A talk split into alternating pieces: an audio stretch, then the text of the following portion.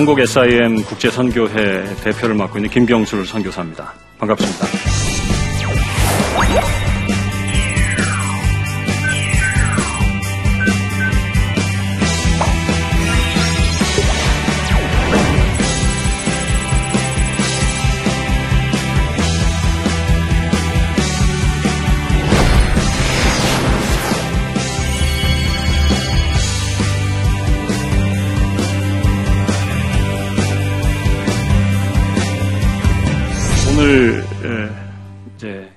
하고 그 다음 시간에 걸쳐 두 시간에 걸쳐서 선교에 대해서 얘기를 이제 생각해 보고자 합니다. 아, 그 중에서도 여러 가지 얘기할 것들이 많겠지만 아, 특별히 big question이라는 것이 있습니다. big why, big what, and big how. 왜 우리가 존재하는지, 또 우리가 존재하면서 무엇을 궁극적으로 보고자 하는지, 그리고 아, 그것을 보려면, 그것을 이루어내려면 무엇을 어떻게 살아야 되는지, 어떻게 해야 되는지, 그런 것들을 두 시간에 걸쳐서 이제 살펴보고자 합니다. 조슈아 보근조커라는 사람 혹시 이름 들어보셨습니까? 물론 못 들어보셨죠. 조슈아 보근조커, SIM 인터내셔널, SIM 국제선교회 지금 현재 국제 총재로 있는 분입니다.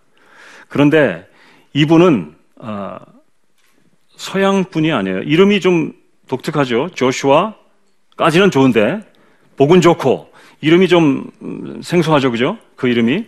그런데 그 이름은 아프리카 이름입니다. 지금부터 어, 120여 년 전, 여러분 코카콜라가 국제시장에 언제 나온지 아십니까? 혹시 코카콜라? 콜라 아 요새 요새 저 뭐 건강 때문에 코카콜라 별로 안 좋아하시죠? 어, 코카콜라가 그 우리 저 시장에 공식적으로 시장에 등장한 거는 1892년입니다. 근데 그 1년 후에 세 사람의 20대 젊은이들이 하나님께서 주신 소명을 품고 그 지금의 나이지리아 북부 땅 그때 당시에는 사라, 사라 남부의 여러 지역 중에 한 곳인 수단이라는 지역 나라 이름이 아니고 수단이라는 지역으로 아, 달려갔습니다. 막 그때 어, 비행기도 마땅치 않았으니까 배를 타고 갔겠죠. 그런데 가자마자 1년 만에 그 중에 두 사람, 월터 가원즈라는 사람하고 아, 토마스 켄트라는 분이 1년 아, 만에 말라리아에 걸려서 돌아가셨습니다. 그리고 한 사람, 롤란드 빙햄 한 사람만 남았는데 그분도 말라리아 걸려가지고 1년 만에 철수를 했습니다.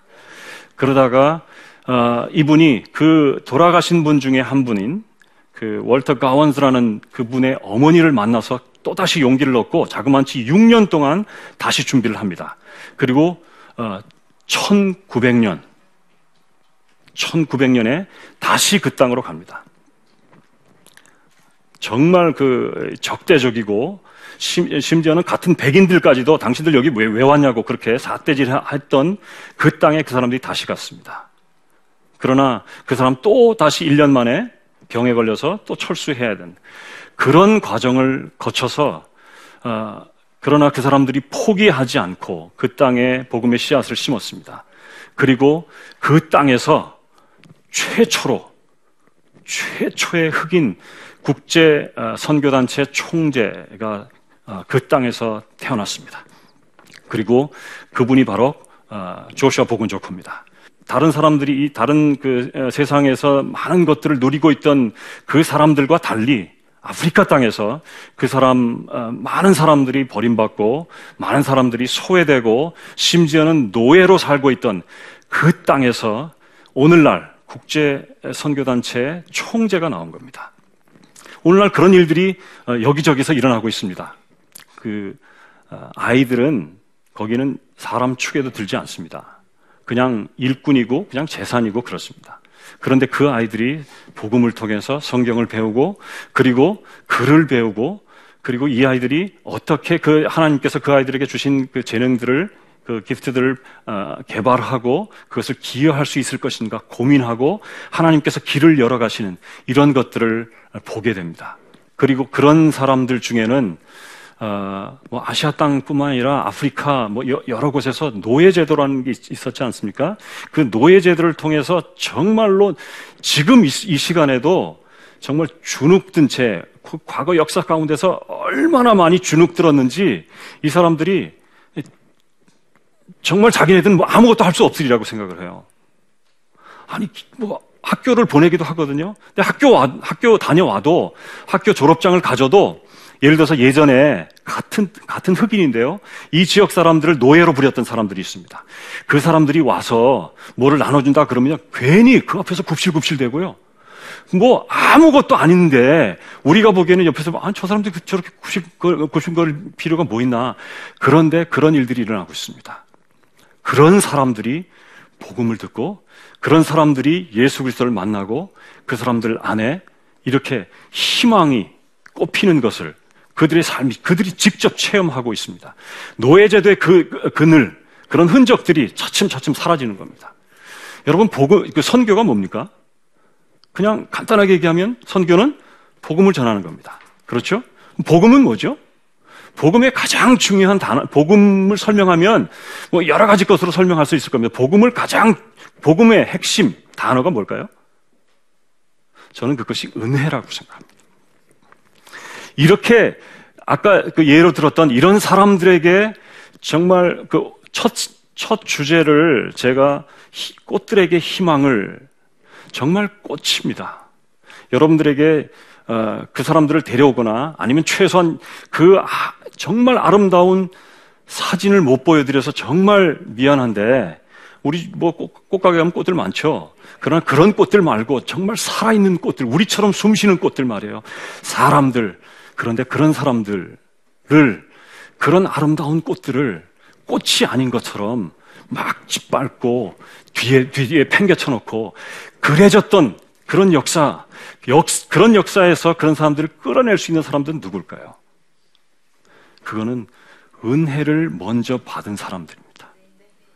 은혜를 받은 사람들, 은혜를 말하는 사람들이 아니라 은혜를 아는 사람들, 은혜를 피부로 체험한 사람들, 정말 은혜가 그렇게 은혜가 뭔지 아는 사람들, 그런 사람들만이 그 사람들에게 당신들은 꽃들입니다. 당신들은 희망이 있습니다. 당신들이 다른 사람들에게 희망이 될 수 있습니다. 이렇게 얘기할 수 있습니다. 여러분, 우리가 그렇게 할 수 있습니다. 왜냐고요? 우리는 그 하나님의 은혜를 아는 사람들이기 때문입니다. 우리, 우리나라의 역사를 아시나요, 여러분? 우리나라의 역사는 뭐, 어, 바로 위에 조선, 그 다음에 고려, 뭐 삼국시대, 그 다음에 뭐 아, 거슬러서 뭐 고조선 뭐 이렇게 올라가겠죠? 그런데, 어, 우리나라의 역사는 사실은 그 하나님의 섭리와 다 있습니다. 우리가 샘족의 후예라는 건 아시죠? 여러분, 그 창조상학회 자료들을 한번 나, 중에 한번 그, 그 구해서 한번 보시기 바랍니다. 우리는 샘족의 후예입니다. 샘족의 후예는 야베족 속의 후예인 지금의 중국 사람들입니다. 그 사람들에게 하, 나님 한 분 하나님을 가르치는 도를 그들에게 가르쳤고 또 샘족의 후예가 가서 그들을 다스리기도 했습니다. 그러나 그것이 언젠가부터 막히기 시작했습니다. 그 막힌 그 전환점이 어디냐 하면 언제냐 하면 그 진시 황제 때입니다. 진시 황제 때 그 그런 것들을 어, 이제 샘족의 후예들이 와서 사람들을 사랑하고 한 분 하나님을 섬기는 그 도를 가르치는 것을 싫어하기 시작했습니다. 왜냐하면 진시황 같은 사람은 권력을 추구하던 사람이거든요. 그 권력, 자기, 자기 중심적인 내가 모든 것을 주장하고 내가 모든 사람들을 부려야 되는 그런 자기 중심적인 자기 권력 추구하던 그런 사람이 와가지고 하나님을 섬겨야 되고 하나님 앞에서 겸손해야 되고 하나님의 뜻에 따라서 많은 사람들을 겸손하게 다스려야 된다. 이런 것은 있을 수가 없는 거예요. 그래서 진시황제가 한, 한 것은 뭐죠? 만리장성을 쌓았습니다. 그래서 샘족의 후예들이 건너오지 못하게 했습니다. 그 안에 있는 그 안에서 내치로는 분석행위 같은 그 사건을 일으켜가지고 모든 가르침을 다 말살시켜 버렸습니다. 여러분, 공, 우리는 공자 그러면 유교를 가르치는 뭐 대부, 뭐, 그, 뭐 이렇게 얘기하는데 원래 공자의 가르침은 조상을 섬기는 것이 아닙니다. 하나님을 섬기는 것입니다. 그 공자의 가르침에 이렇게 그 영향을 준 것 중에 하나가 국경제사문이라는 것이 있는데 그 국경제사문에 보면은 그 그게 창세기 1장하고 너무나 똑같습니다. 태, 태초에 하나님이 천지를 창조하시니라 땅이 혼돈하고 공하며 어, 흑암이 깊음 중에 이런 것과 너무나 유사합니다. 아니, 그게 조상, 조상들을 섬기는 예라면 그것이 그렇게 유사할 수가 없잖아요. 어쨌든 그렇게 그런 어, 그 영향을 미치던 것이 이제 진시 황제의 그런 것으로 막아졌습니다. 그러자, 그러자 이제 샘족의 후예들은 한반도 쪽으로 넘어와서 어, 이렇게 정착하게 됐는데 어, 고구려 또뭐 백제, 신라 그런데 이 고구려 쪽에 영향을 미쳤던 그 샘족의 후예들도 그 다음에 신라 쪽에 영향을 미쳤던 그 샘족의 후예들도 결국은 중앙 집권, 권력 추구 이 사람들에 의해서 차츰차츰 그 힘을 상실해 갑니다. 그리고 언젠가 어, 그, 그, 그, 그 중앙 집권을 돕는 호국 불교라는 그 불교를 어, 받아들임으로써 어, 그 국교로 받아들임으로써 이제 이 우리 민족은 영적인 깊은 잠에 빠져듭니다. 자그만치 1300년 이상이 되는 그 깊은 잠에 빠져듭니다.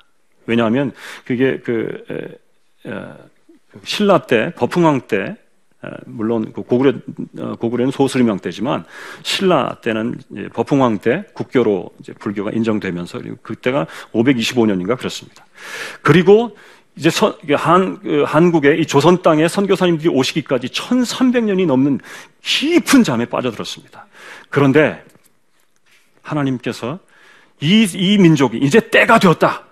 실패한 이스라엘 민족을 대체할 이 유일한 샘족의 후에 이 사람들을 깨워야 되겠다 작정하시고 하나님께서 사람들을 보내시기 시작했습니다. 그런데 우리가 알고 있는 이 복음주의 신앙을 가졌던 선교사님들이 이 땅에 오시기 전에 먼저 왔던 선교사들이 있습니다. 그 사람들은 우리가 오늘 믿고 있는 이런 그 복음주의적인 신앙을 가진 사람들이 아니었습니다. 소위 말하는 자유주의적인 신앙. 예를 들면 이런 겁니다. 그, 그분들의 신학에 의하면 성경에는 성경은 하나님의 말씀이다가 아니고 그분들이 얘기하기는 성경에는 하나님의 말씀이 있다. 이렇게 얘기합니다.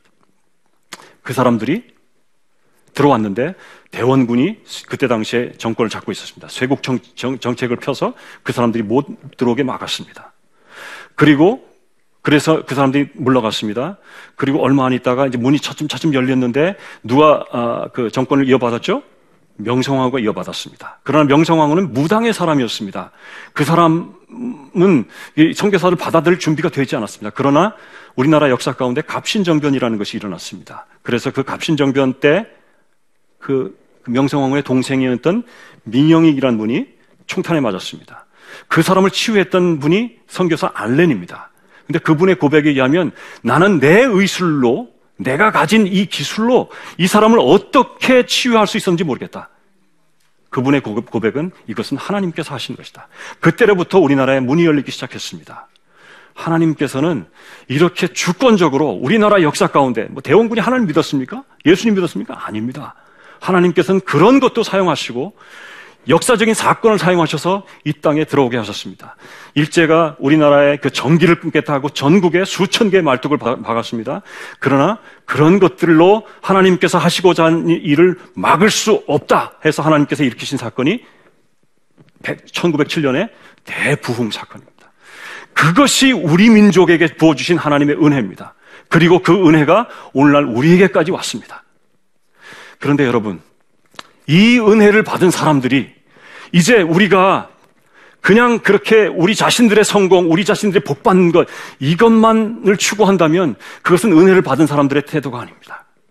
여러분, 왜냐하면 이 세상에는 아직도 엄청나게 꽃인데 꽃인 줄 모르고 다른 사람들이 짓밟으면 짓밟히는 대로 그렇게 살아가는 사람들이 너무나도 많습니다. 그 중에 몇 가지 예를 제가 어, 들어드리고자 합니다. 아, 어떤 자, 여학생이 있었습니다. 머리가 명석했습니다.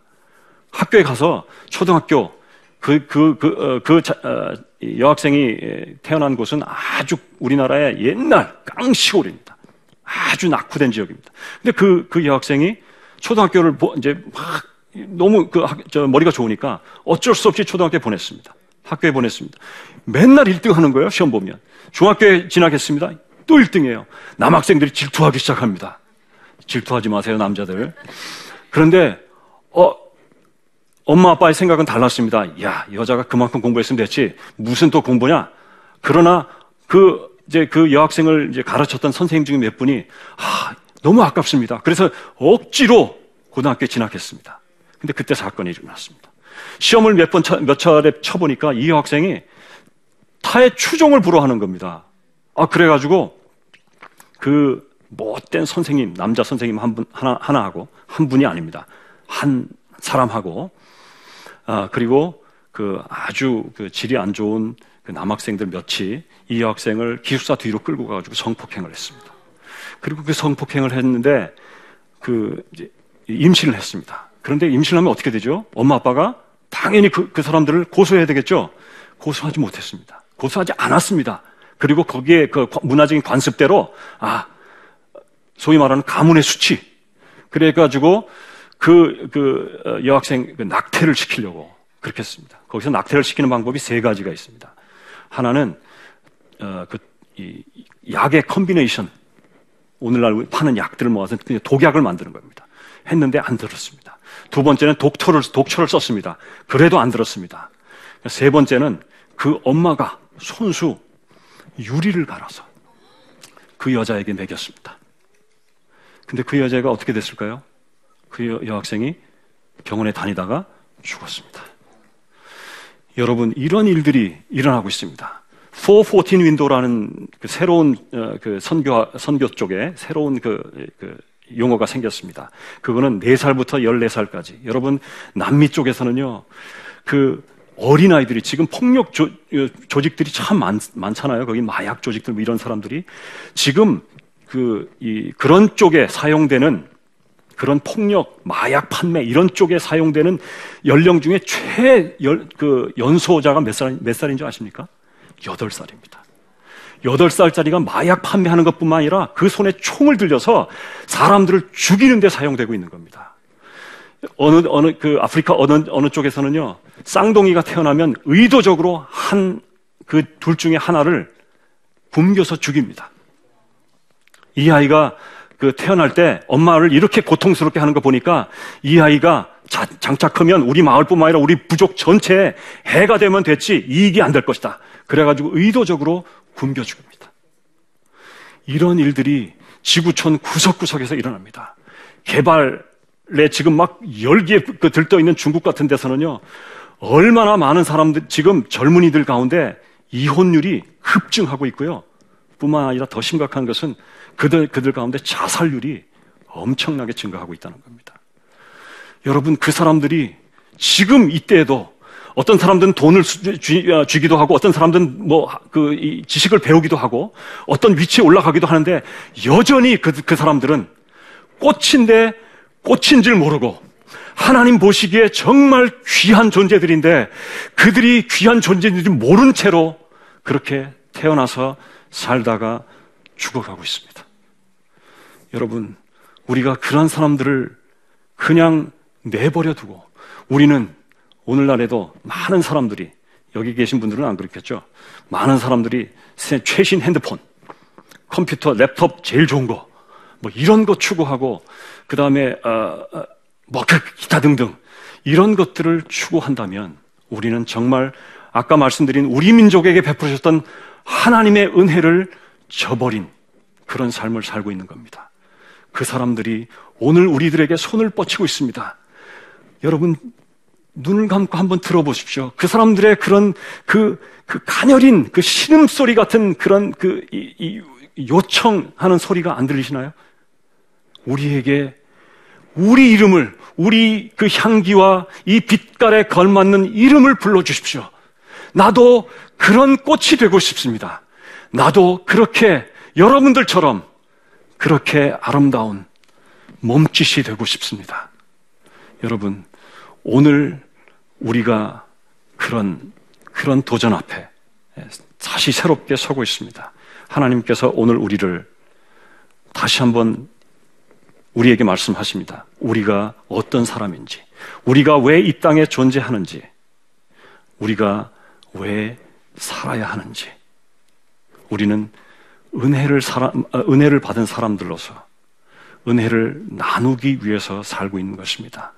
이 땅에는 수없이 많은 사람들이 그리스도를 모른 채로 태어나서 살다가 죽어가고 있습니다.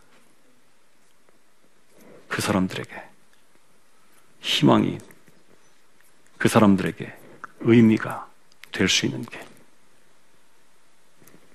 아까 처음에 시작할 때 제가 big why question 말씀드렸죠? 우리가 살아가는 의미이고 목적입니다. 여러분, 하나님께서 여러분들을 부르셔서 그렇게, 그렇게 의미 없이 죽어가는 꽃인데 짓밟히고 있는 그들에게 나아가서 의미가 되어주고 희망이 되어주기를 바라고 있습니다. 고맙습니다.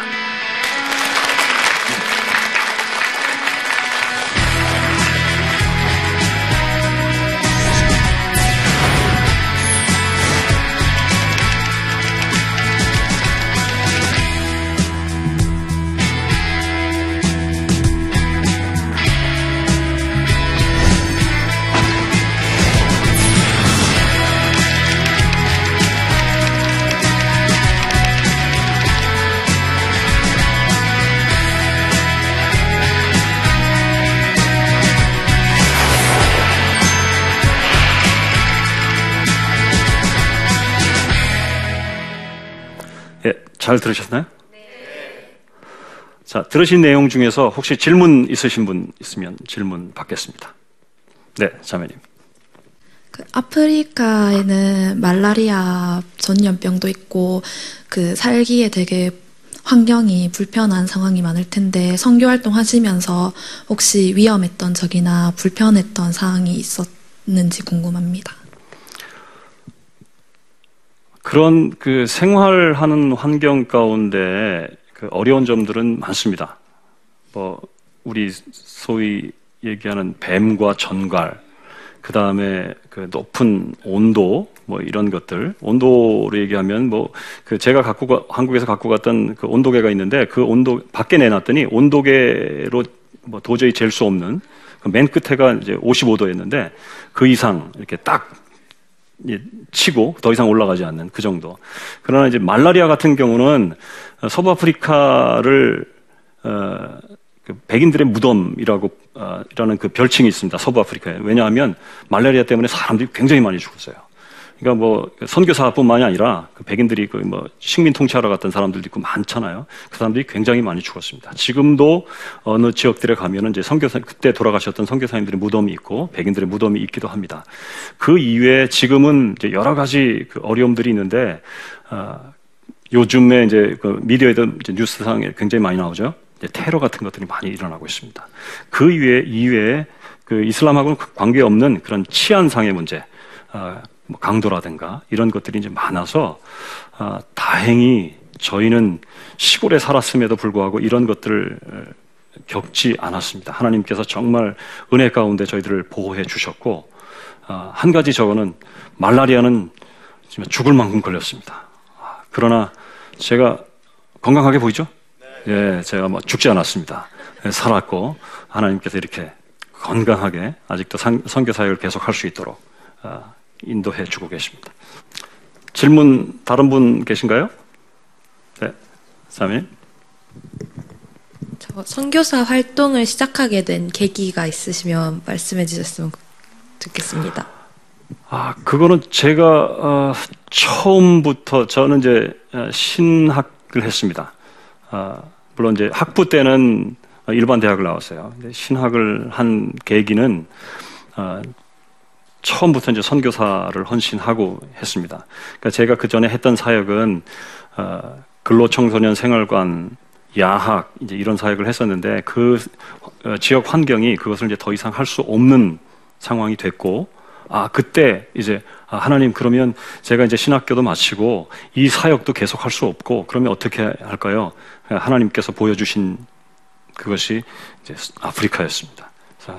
아프리카에 가서 그 우리나라에서 근로청소년 사역하고 야학하고 했던 그 대상들, 제일 가난한 사람들, 하나님께서 그쪽으로 인도하셔서 제일 가난한 사람들과 제일 어려움 가운데 있는 사람들, 그런 사람들하고 제일 재미있게 그렇게 지낼 수 있었습니다. 그러니까 하나님께서 처음부터 소명을 주신 대로 그리고 그 소명을 따라서 하나님께서 한 단계 한 단계 길을 열어 가시고 그때마다 어, 정말 그뭐 어려움이 없었던 건 아닌데 그럼에도 불구하고 하나님께서 그 부르신 그 길을 한 단계 한 단계 걸어갈 걸어 때마다 문이 열리고 길이 열리고 어, 심지어는 그 어, 저희들이 이제 첫 선교지가 시에랄리온이라는 나라인데 내전 중이었거든요. 아, 우리 뭐 들어가자마자 한 달 만에 나오는 거 아닌가 그랬는데 그때도 잘 견디게 하셨고 그리고 마지막에 가나에서 사역을 마칠 때까지 그 하나님의 인도하심을 따라 그리고 여기에 들어오는 것까지 정말 그 하나님의 인도하심이었던 하나님께서 말씀하셨고 주셨고 그리고 그렇게 왔더니 또 문이 열리고 아, 그랬습니다. 시작할 때 우리가 세 개의 큰 아, 틀을 제가 말씀드렸습니다. Big Why, Big What, and Big How. 오늘은 Big Why, 왜 우리가 살아야 되는지 그와 관련해서 아, 이 세상의 사람 우리가 은혜를 먼저 입은 사람들이기 때문에 은혜를 입은 사람들로서 이 세상 사람들에게 특별히 도움이 필요한 사람들, 더 특별히 정말 아픔 가운데 꽃인데 아름다운데 정말 하나님의 차, 그 형상을 따라서 그 의미를 풍성하게 누리면서 살아야 될 사람들인데 그렇게 살지 못하는 사람들에게 희망이 되고 또 의미를 줄 수 있는 그런 삶으로 우리를 부르셨다 하는 그런 얘기를 오늘 나누었습니다. 그것이 오늘 첫 번째 질문, Big Why Question에 대한 답입니다. 우리 모두가 그것을 알고 이제 다음 시간에 우리가 그러면 그거에 따라서 어떻게 무엇을 지향해야 될 것인지에 대해서 이야기를 나누도록 하겠습니다. 고맙습니다.